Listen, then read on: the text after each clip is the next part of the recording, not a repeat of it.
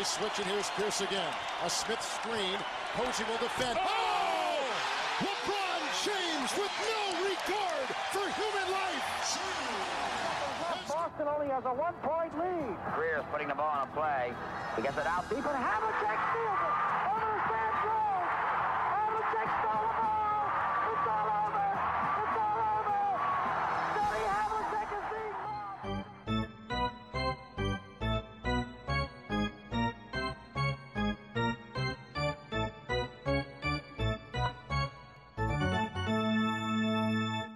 Olá, Quedas. Olá, tudo bem? Desde as últimas vezes que falámos, eh, qual é que foi a coisa mais relevante que se passou na NBA, na tua opinião? Curiosamente, por algo, por causa de algo que temos estado a, a- que, vamos falar mais à frente no programa, mas acho que os, tipo, os Pelicans tentaram jogar bem de um modo geral esta temporada, mas estava a passar um bocadinho por baixo do radar e depois de repente ficaram em primeiro lugar na conferência e ficou tudo, oi, ok, o que é que se passa? Como é que os Pelicans estão em primeiro? Mas acho que tem sido um bocado isso e também saltou-me à vista também um bocadinho tangencialmente a, tipo, a, a mini bulha entre o Trae Young e o, e o treinador, apesar dos Hawks não estarem assim tão mal. Foi assim duas coisas que me saltaram assim um bocado à vista, mas de resto tem sido isso. Para começarmos já aqui as hostilidades, antes de chamarmos o um convidado, eh, tens alguma comparação já a fazer entre a NBA e, sei lá, o Mundial de Futebol que está a decorrer? Ah, eu Para acho chatear que... o Ricardo Brito Reis. Ah, sim, sim. Eu acho que eh, claramente o... Como fazer a comparação agora? Achas que os Eh, Pelicans são Marrocos da NBA? Sim, eh, talvez. Não, porque eles têm. Barrocos não têm um Zion. Tem um Ziyech, que é quase parecido, portanto, quase que dava a nível de nome. Mas eu diria que Marrocos é uns Pacers muito, muito bem treinados. Acho que é um bocadinho Muito mais. Vamos avançar então com o nosso, nosso ainda é bem convidado, faz parte da casa. Olá, Nuno Guiar. Oi, então, tudo bem? Diz-me tu, Lakers, 11 vitórias, 15 derrotas, neste momento fora dos lugares dos playoffs, décimo, décimo segundo. Preferes décimo segundo melhor registro do Oeste ou o quarto pior registro do Oeste? Não, eu acho que devemos dizer que é, está no top, está sem dúvida no top 30 das melhores equipas do mundo. Acho que, acho que essa é a melhor maneira de olharmos para isto. Portanto, não achas que, que Duke ou Kentucky conseguem vencer eh, os Lakers neste momento? Eh, é renhido, é renhido, percebo, percebo a pergunta, eh, mas eu mantenho a confiança neste pequeno conjunto da Califórnia eh, para, para conseguir o upset em relação a essas equipas universitárias.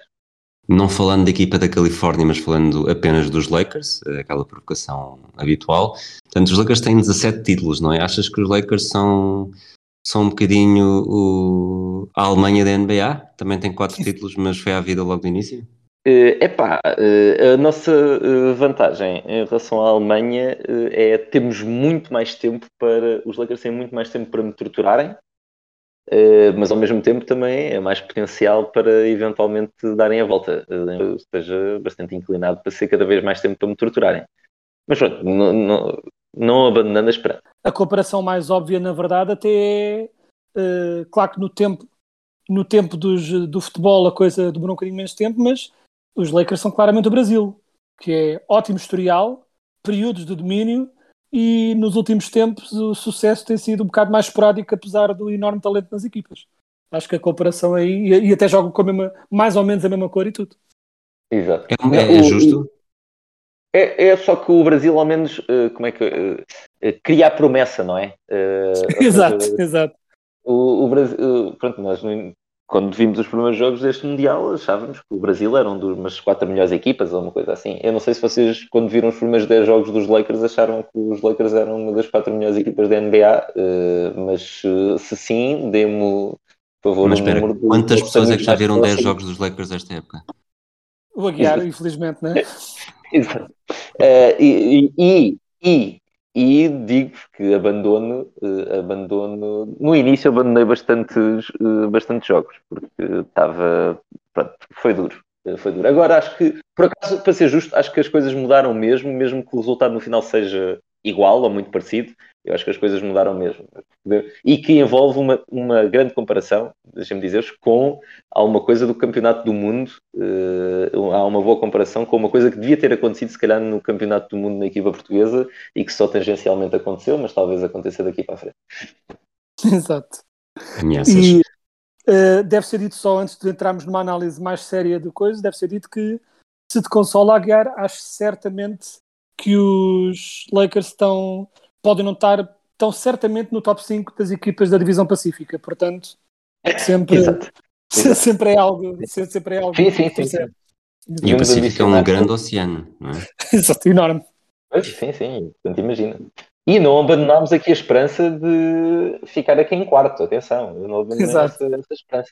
Nuno, uh, fora de brincadeira e recuperando aqui uma comparação que já falámos, eu e o Quedas, num dos últimos episódios, uh, na altura comparei o LeBron James ao, ao Cristiano Ronaldo, e, e, não me querendo estender muito, até porque agora já entramos aqui na parte mais... O Ricardo Brito, Reis, o Ricardo Brito Reis vai, vai dar um tiro com a cabeça com este arranque. não, uh, não era essa aqui... a comparação que eu estava a pensar já agora, mas diz isso. Já entramos aqui na... na... Sim, deve, deve estar a pensar nesse treinador.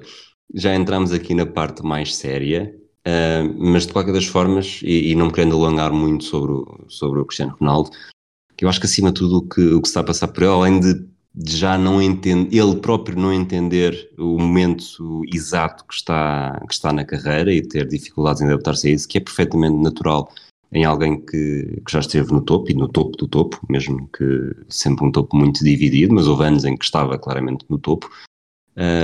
Eu acho que, que, perdeu agilidade e isso nota-se quando, quando está em campo.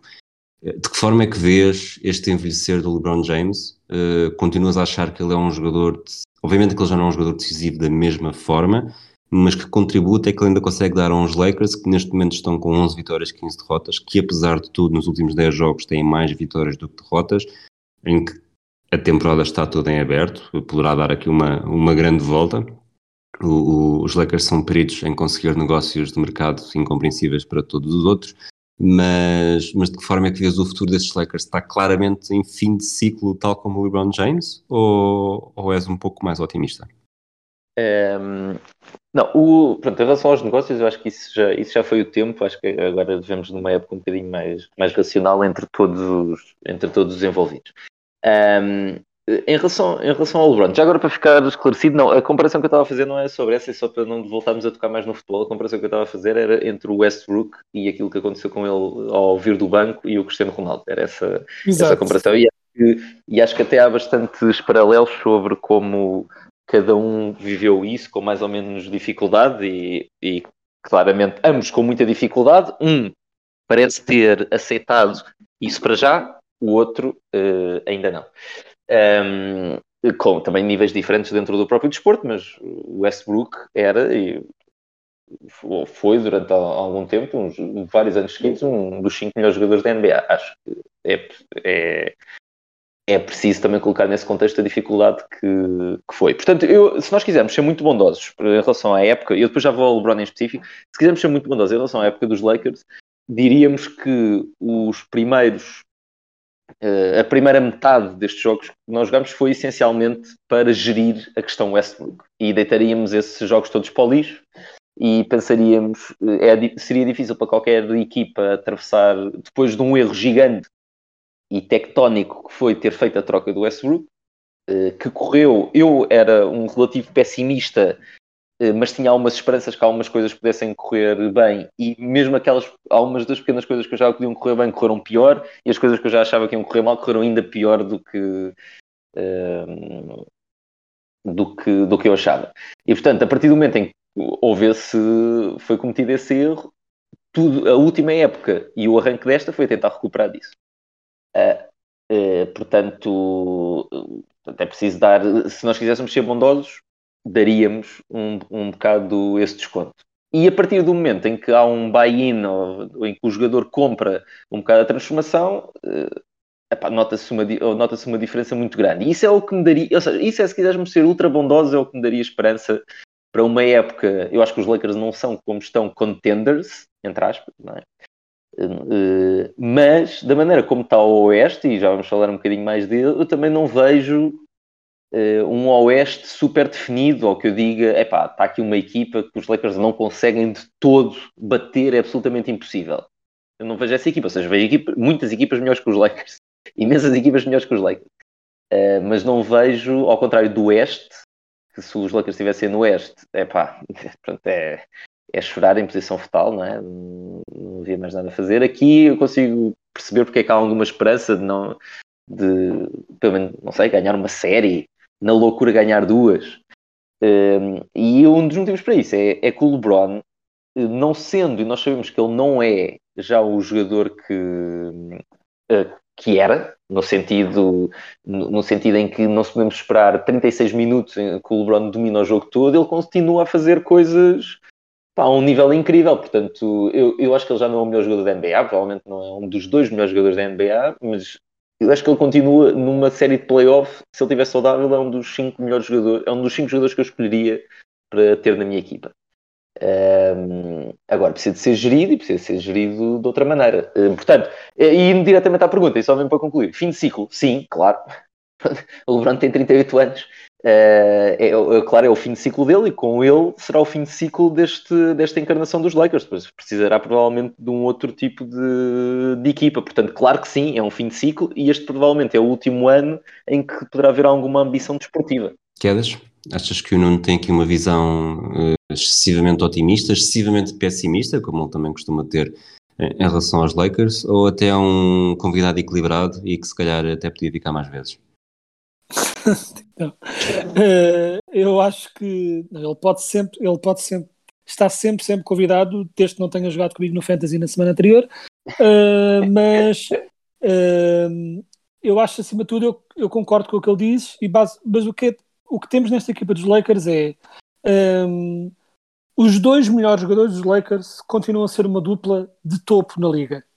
O Anthony Davis, o clássico when healthy, tem estado QB, portanto um, tem jogado e tem jogado a um nível absurdo, tem sido o Anthony Davis que as pessoas esperam que ele seja sempre, que nem sempre é, às vezes por lesão, às vezes por questões mentais, mas tem estado incrível e a verdade é que quem tem LeBron, mesmo este LeBron um pouco mais limitado, marginalmente mais limitado, e Anthony Davis tem sempre alguma hipótese de fazer alguma coisa. O que piorou foi uh, tudo à volta. O Westbrook, entretanto, lá aceitou o seu papel vindo do banco e a equipa tem estado melhor por causa disso, sem dúvida. Muito melhor não, mas melhor. Mas depois há aquela questão que é. Uh, há questões que têm a ver com construção de plantel e que será difícil dar muita volta, que é, embora tenha vindo a melhorar QB ao longo da temporada, os Lakers continuam com uma percentagem de, de triplos de eu estava ali a ver de 32,2%, que é a terceira pior na liga. E é difícil fazer milagres com assim, uh, porque pronto, de facto, uh, e os Lakers uh, em defesa deles não vão lançando assim tanto para tentar mitigar esse problema, mas é difícil na NBA moderna ter um handicap tão grande. E pronto, e esse handicap continua lá. Uh, defensivamente, os Lakers continuam a ser uma equipa que tende a ser melhor do que as pessoas pensam que é. Não está incrível, mas não são tão meio da tabela. Uh, só que é, uh, pronto, esse afunilamento de jogo, porque tanto LeBron como Davis, como Westbrook, como está em campo, são jogadores que precisam do meio do campo para, para trabalhar. E depois não há, não há quem passar a bola para converter esse espaço, essa confluência da defesa no meio que acontece. E de facto assim é, é difícil fazer milagres, sabemos assim.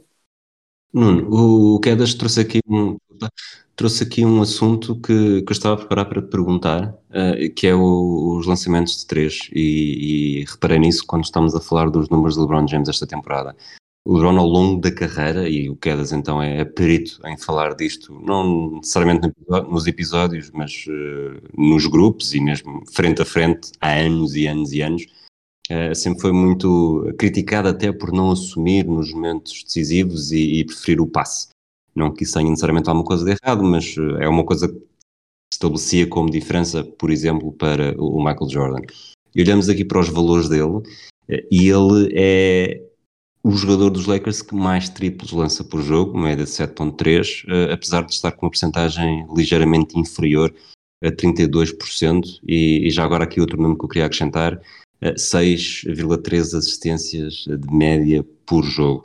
Achas que isto é o sinal mais evidente de que os Lakers, na verdade, têm uma má equipa e que obrigam o LeBron James a fazer coisas que, se a equipa fosse boa e completa, ele não teria de fazer? Ou seja, teríamos, tê-lo-íamos a lançar menos vezes e provavelmente o número de assistências estaria muito mais, vou dizer inflacionado, mas na verdade é só muito mais uh, acima do que está neste momento.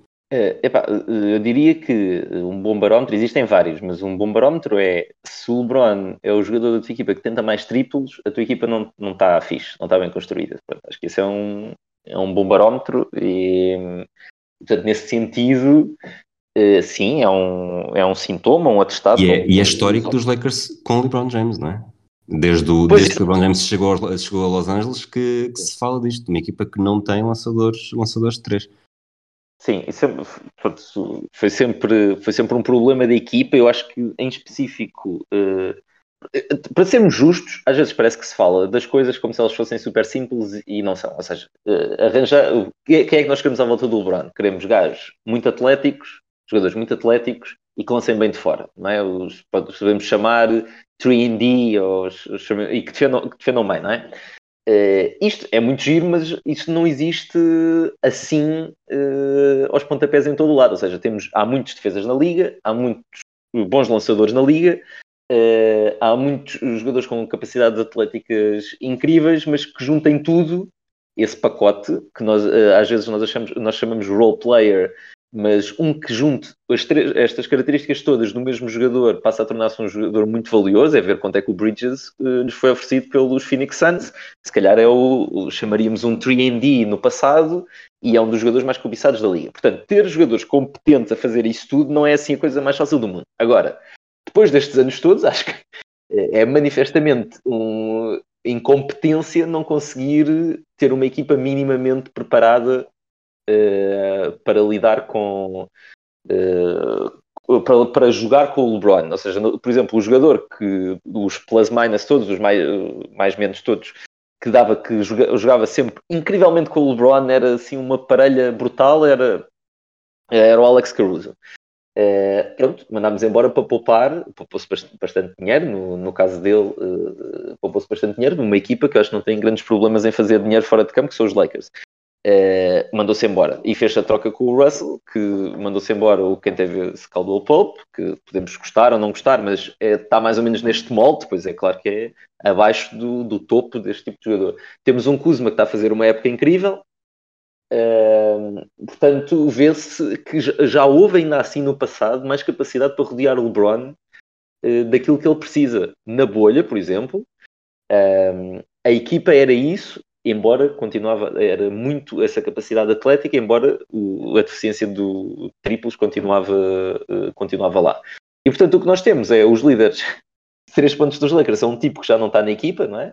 Não, aliás, peço desculpa, uh, o Matt Ryan tá, uh, não é o número um, mas está, mas está no topo, já, já não está na equipa. Temos um, uhum um rookie que praticamente, que praticamente não joga. Temos um Lonnie Walker doido que está a superar muitas minhas expectativas e, em parte, é o que está a permitir que, que a época dos Lakers não seja um desastre ainda maior.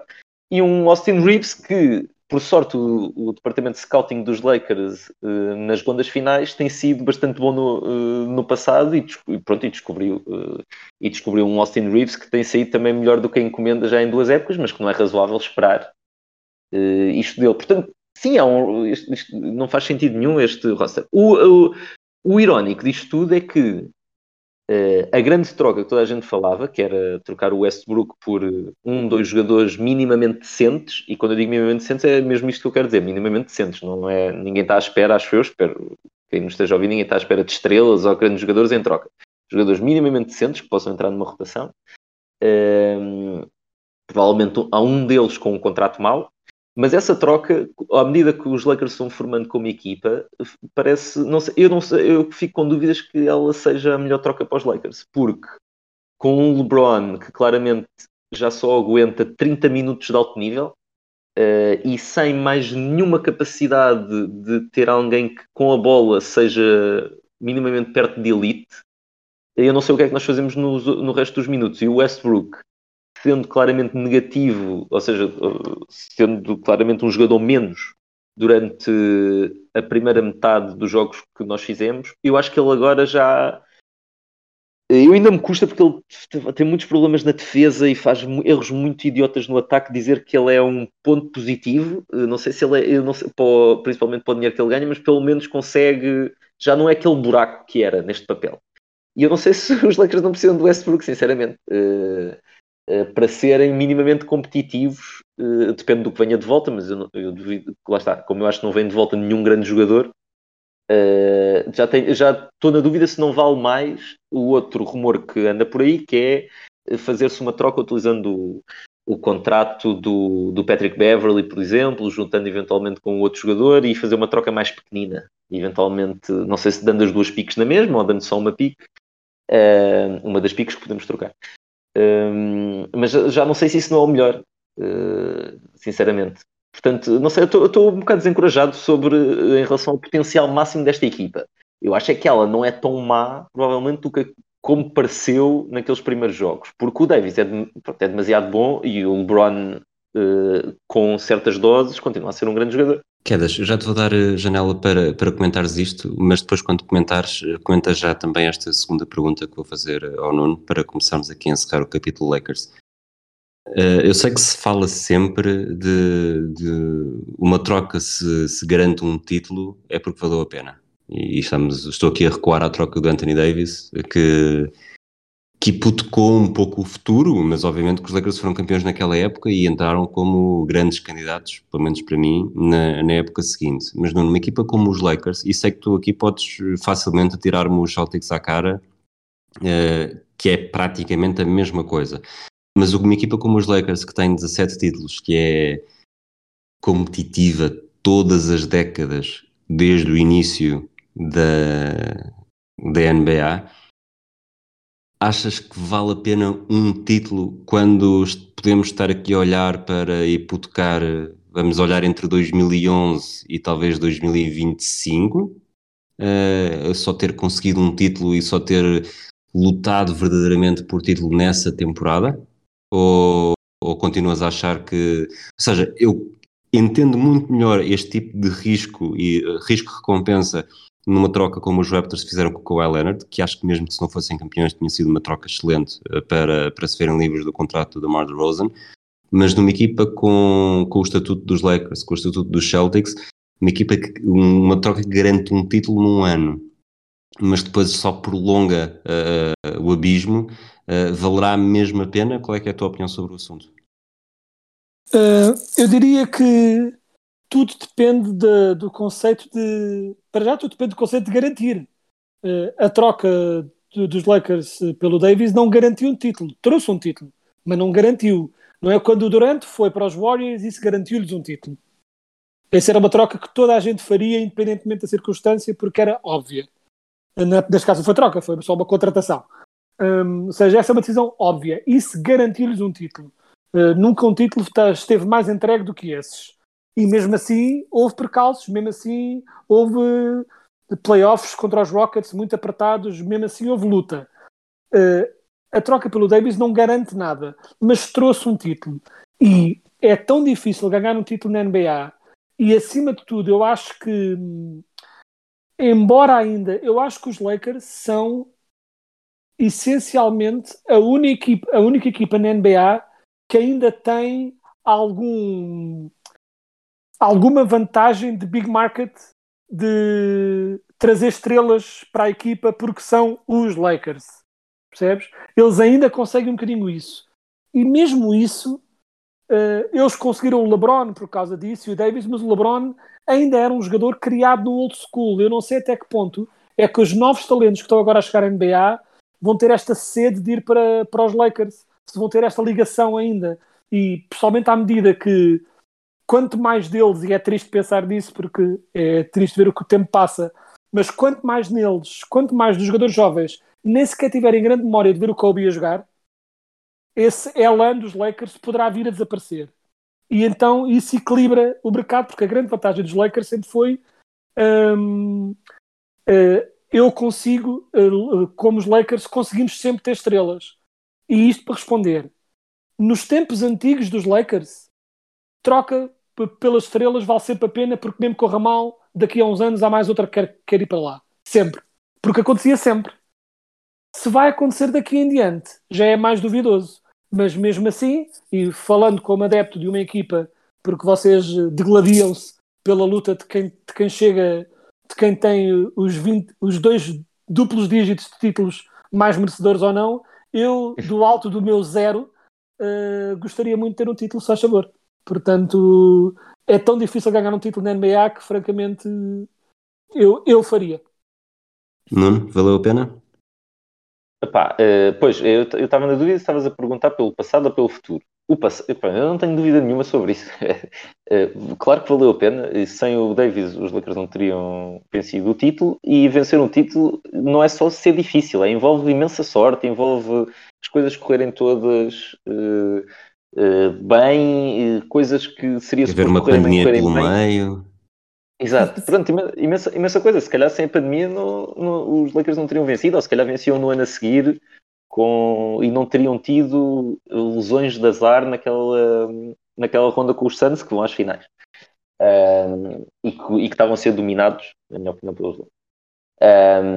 Um, portanto, não sabes, aquela foi a maneira mais rápida de, de chegar uh, a lutar por um título e, portanto, acho que essa decisão está plenamente vingada. Eu percebo que haja um debate, para mim não, não há debate nenhum. É mesmo muito difícil ganhar um título na NBA.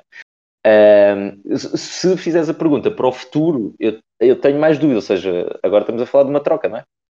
Uh, e provavelmente os Lakers vão fazer algum tipo de troca. E a grande questão aqui, mais até do que sai o Westbrook ou sai o Beverly, a grande questão aqui é se trocamos ou não, se os Lakers trocam ou não as duas piques que podem trocar salvo erro é de 2027 e 2028.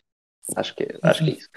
Um, e, e, aí é, começa a ser mais complicado, porque aí, de maneira muito direta, o que nós estamos a dizer é nós vamos sacrificar o futuro eh, da equipa em termos de capital de draft para estender ou tentar uma medida desesperada para estender a janela do LeBron James.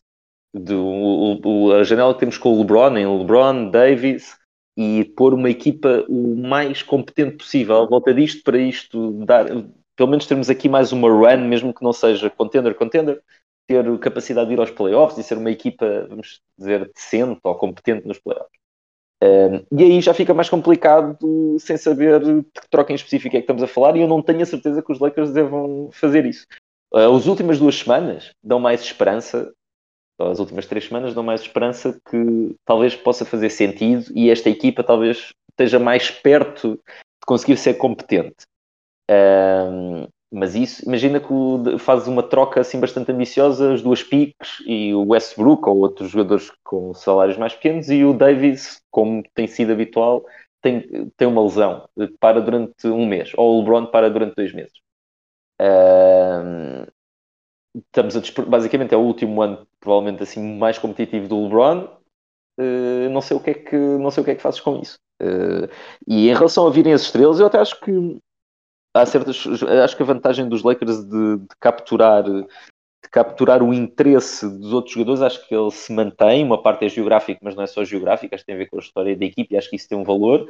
Uh, mas pá, nós não temos uh, piques de draft nenhumas mais do que isso. Eu acho que Uh, pode, mesmo que os jogadores gostem do sol, gostam de trabalhar para uma organização competente, ou estar a jogar para uma organização competente.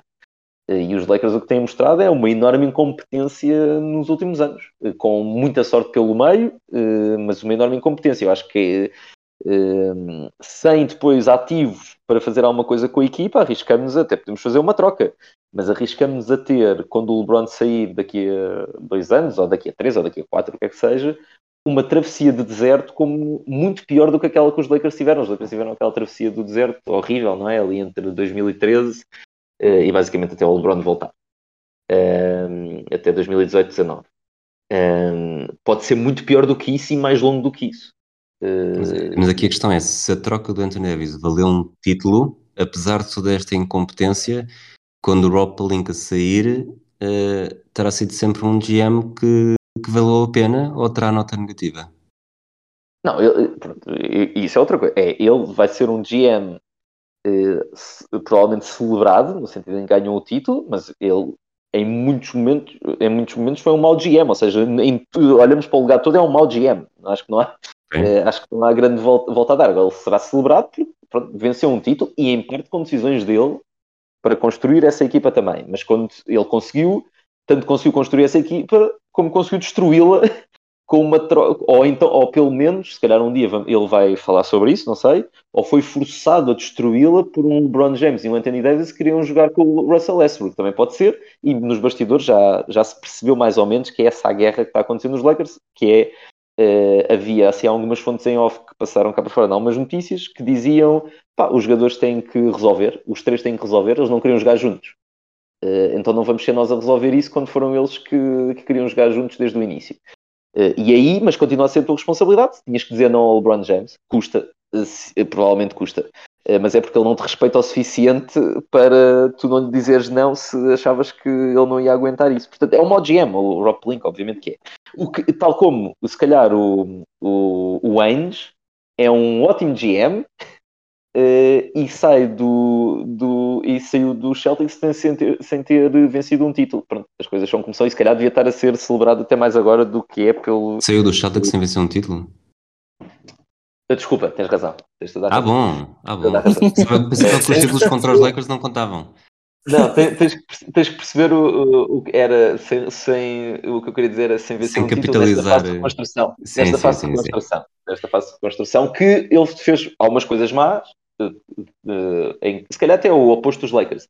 As pequenas piques eh, más eh, e fez uma, uma muito boa pique e uma pique estratosférica, não é? Que é o caso do Tatum. E a troca. Ahm, eh, portanto, e não vai ser se calhar, não sei como é, pronto, ele será sempre celebrado pelos Celtics, mas não, não, não sei de que maneira é que vai ser celebrado, por exemplo, a sua carreira de GM, se calhar de maneira incrível também. Eh, Mas é só para dar um exemplo oposto do Pelinka, em que ganha um título e é mau GM, quer dizer, e não é só o Pelinka, é toda a organização é má, é pouco profissional, e isso é que acho que afasta os jogadores para o futuro.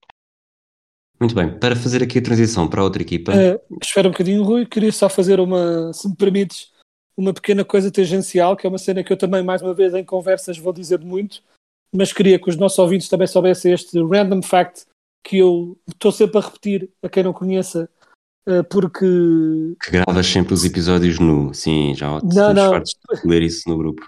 Exato, não, porque sempre, sempre que eu olho para esta estatística, fico a pensar, tipo, mas isto, pode, ser- isto será mesmo verdade? E fico a pensar, falámos sobre a questão do LeBron, sobre ser mau, eh, o LeBron de ser o, o gajo que lança mais triplos na equipa, não é? Como isso é um problema. Se o LeBron é o que lança mais triplos, isso é um problema. E eu nunca me canso de recordar e dizer esta estatística. O LeBron tem de carreira melhor percentagem de triplo que o Kobe. Sim, E era aquelas coisas que parece super improvável que o Kobe era, para todos os efeitos, o que tu considerarias um bom lançador e o LeBron é, para todos os efeitos, uma pessoa que tu não considerarias sequer um lançador. Não é um jogador conhecido pelo seu lançamento todo. Uh, sempre foi, provavelmente, um dos seus maiores problemas no seu jogo. E o LeBron tem melhor porcentagem de triplo que, o- que o Kobe. O LeBron tem 34.5 e o Kobe tem 32.9.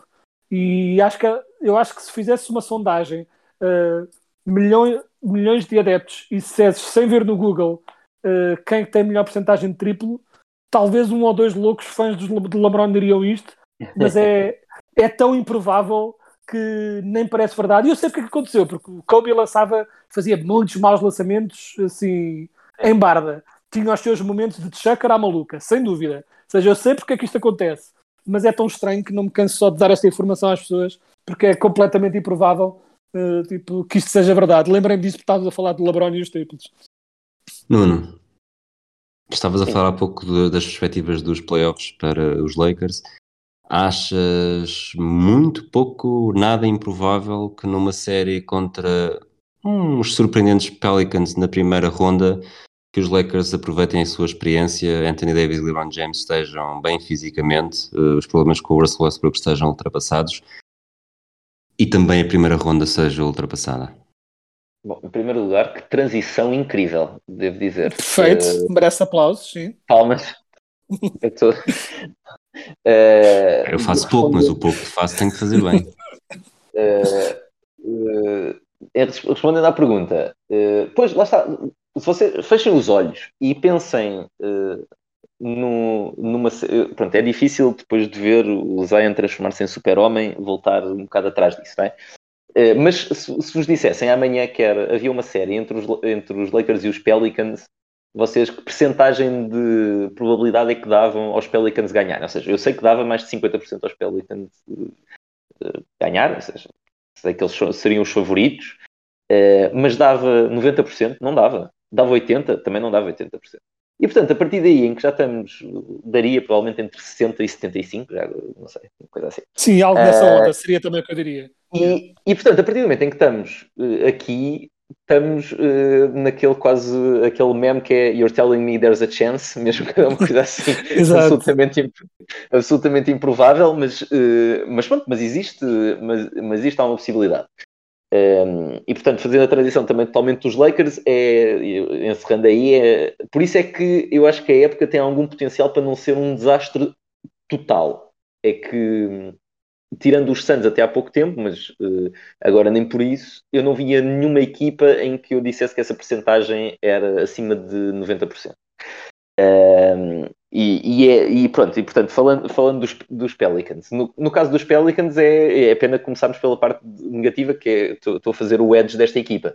É, eu acho que ela é claramente aquele tipo de equipa, um bocado como os Celtics foram no ano passado, mas eu não acho que vão ter tanto sucesso ainda assim como provavelmente não terão tanto, tanto sucesso como os Celtics tiveram, mesmo no ano passado não vencendo o título, mas acho que concordarás que foi uma época bem sucedida para, uh, para os Celtics.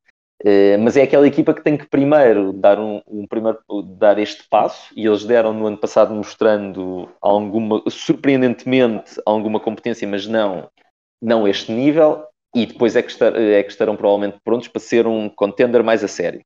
Mas, voltando ao que eu tinha dito em relação aos Lakers, para os Pelicans, quer dizer, o Oeste, olhando agora para o Oeste, eu ficaria em choque se os Pelicans uh, chegassem às finais. Ou seja, ficaria em choque no sentido, claro, que é, é para uma equipa nova, ninguém estava à espera no início da época que tivesse.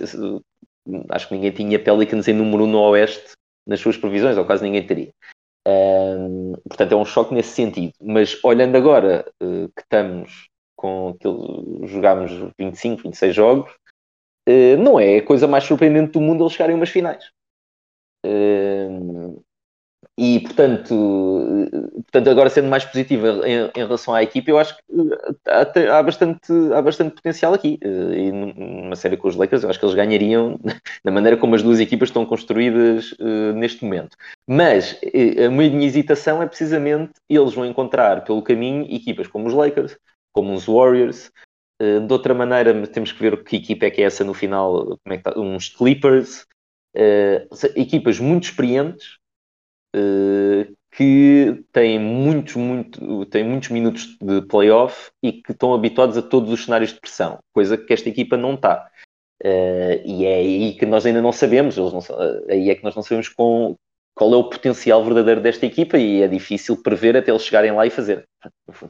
Quedas, uh, utilizando aqui o, este farol estatístico para todos nós do Basketball Reference, neste momento as previsões Uh, os Pelicans estão com 38,4% de probabilidade de vencer a conferência uh, contra uns 0,1% dos Lakers. Só os Rockets e os Spurs têm menos. Têm menos, quer dizer, não têm. Portanto, todas as equipas que têm alguma percentagem, os Lakers são a equipa com, com valor mais baixo.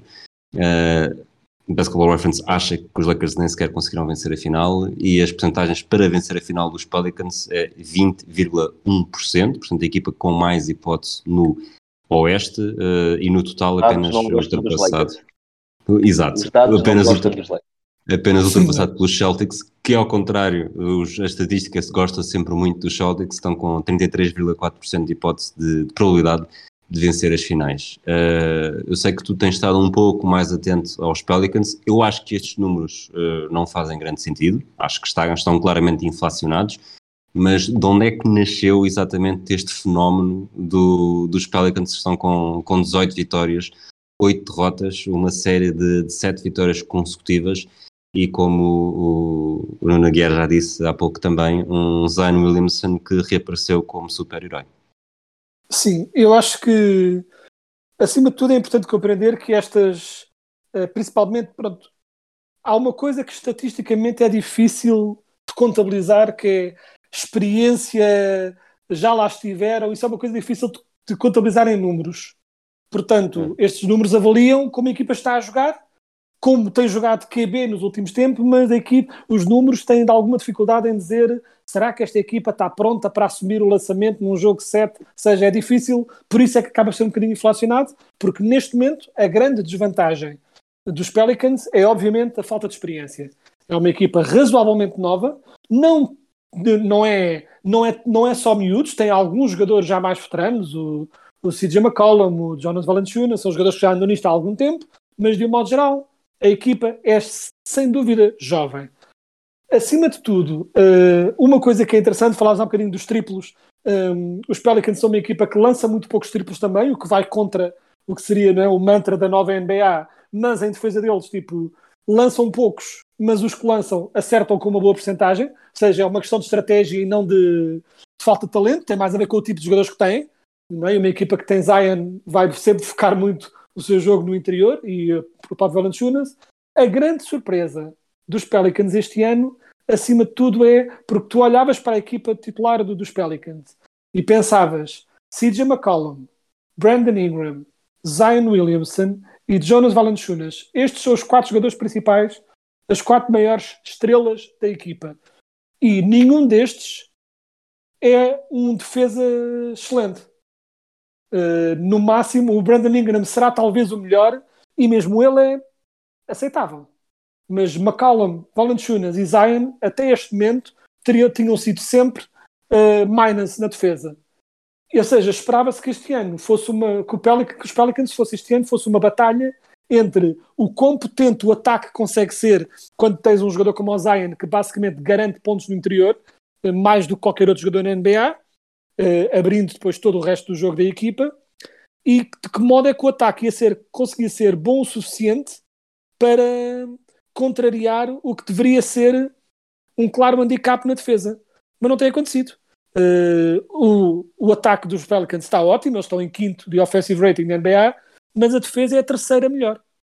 Uh, e isso é, essa é que é a grande coisa inesperada e acima de tudo eu acho que é uma prova um bocado estranha que é eu tenho estado a ver os jogos dos Pelicans e não sinto que haja nenhuma estratégia inovadora ou nenhum box and one maluco tipo Nick Nurse que eles andem a fazer para de repente tornar-se uma equipa boa defensiva.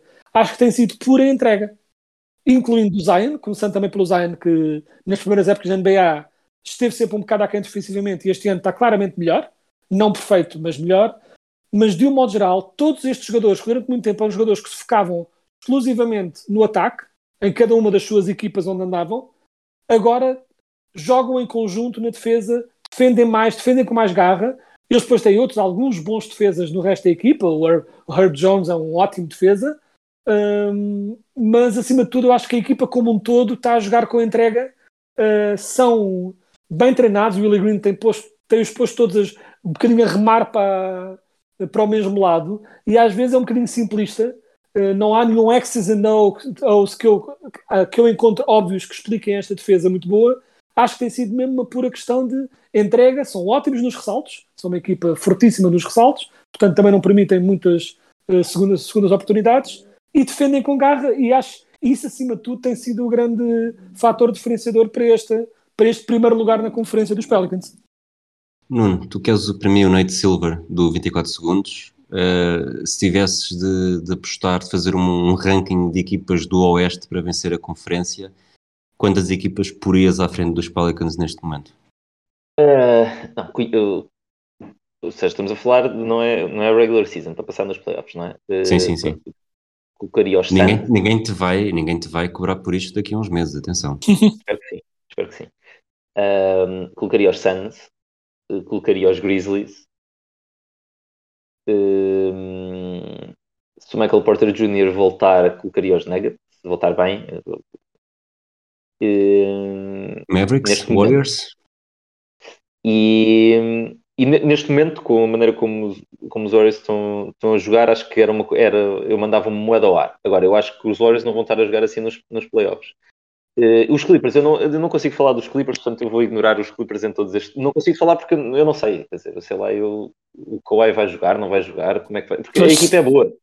A, a equipe é boa. Uh, a equipe é ótima, mas é impossível saber o que é que vem daí de cada jogo. Portanto, como, pois é isso. Portanto, como eu não sei, não sei, sei lá, no mundo que eles imaginaram quando assinaram aqueles dois tipos e que agora tem uma equipa até melhor do que quando fizeram originalmente, Uh, se eles os dois jogarem, é potencialmente até a melhor equipa da NBA. Portanto, eu não sei como é que hei de, avaliar, uh, hei de avaliar isso.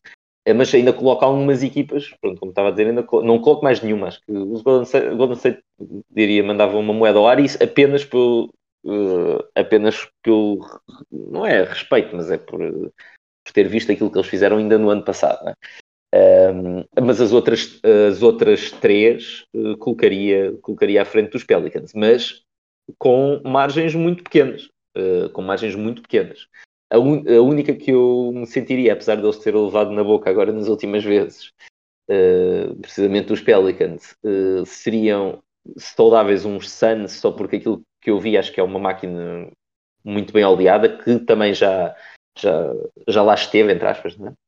Uh, mas também da maneira como têm jogado, inclusive contra os Pelicans, não é que deem assim grande, grande confiança. Portanto, diria uh, essa, essas equipas. Em relação àquilo que o Queda estava a dizer, o incrível disto é que eles estão a fazer isto uh, com lesões para, o, para o Ingram Uh, e para o Herbert Jones, precisamente um dos defesas e a minha maior desilusão da Fantasy, porque numa outra liga que eu tenho convosco, eu achei que ele ia ser a estrela, o breakout star, não é? Uh, e estava muito confiante uh, de que conseguiria expandir um bocado como o Michael Bridges fez, ele faria o mesmo e não fez. No, no lado ofensivo. Se calhar, se calhar, confundiste o Herbert Jones com, com o Justin Herbert e, e um deles realmente está a ser depois este ano. pois, então se calhar foi.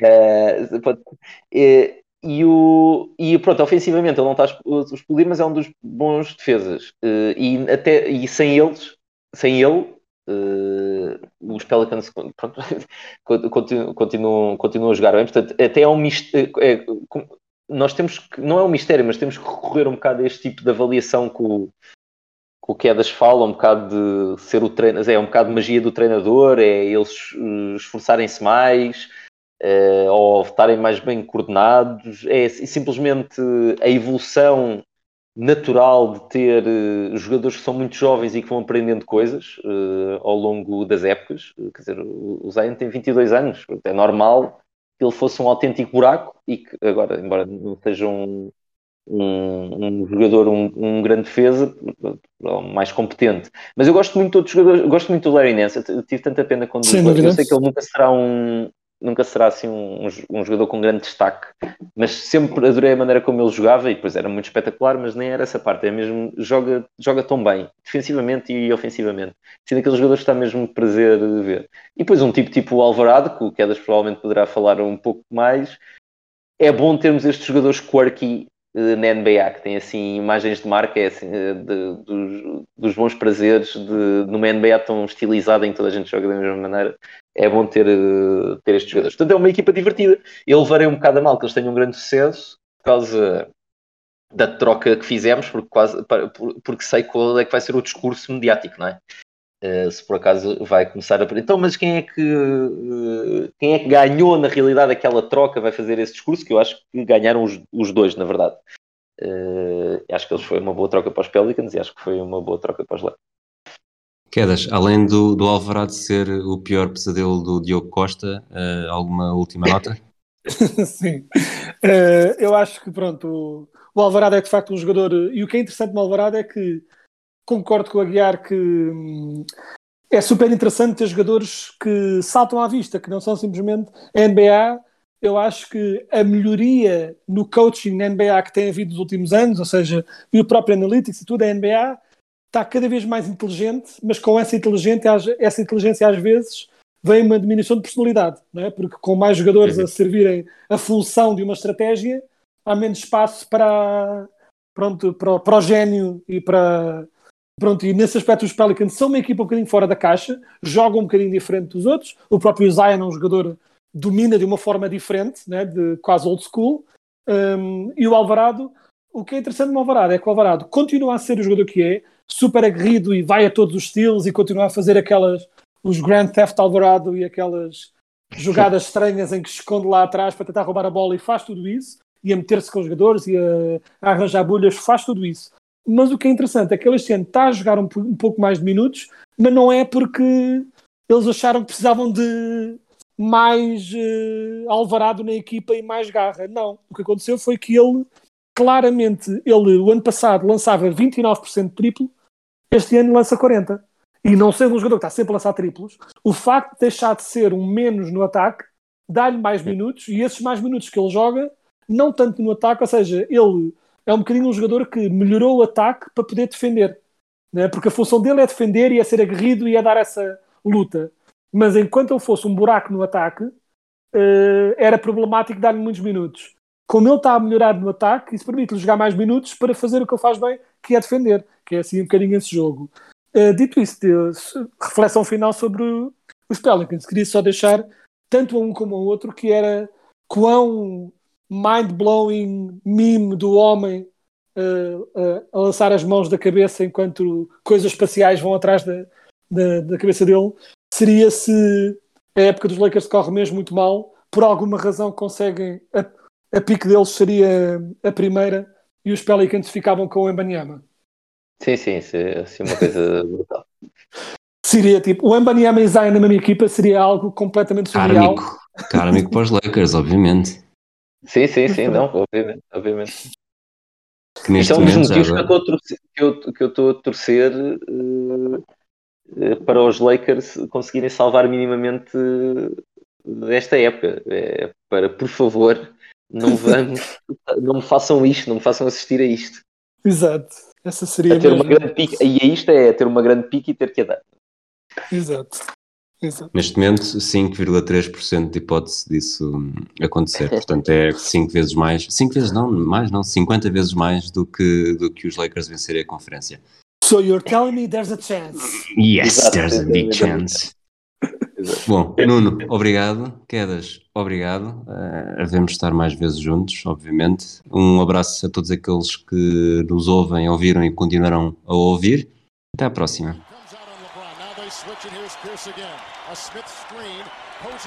Oh! LeBron James with no regard for human life. Boston only has a one-point lead. Greer's putting the ball on a play. He gets it out deep, and Havlicek steals it.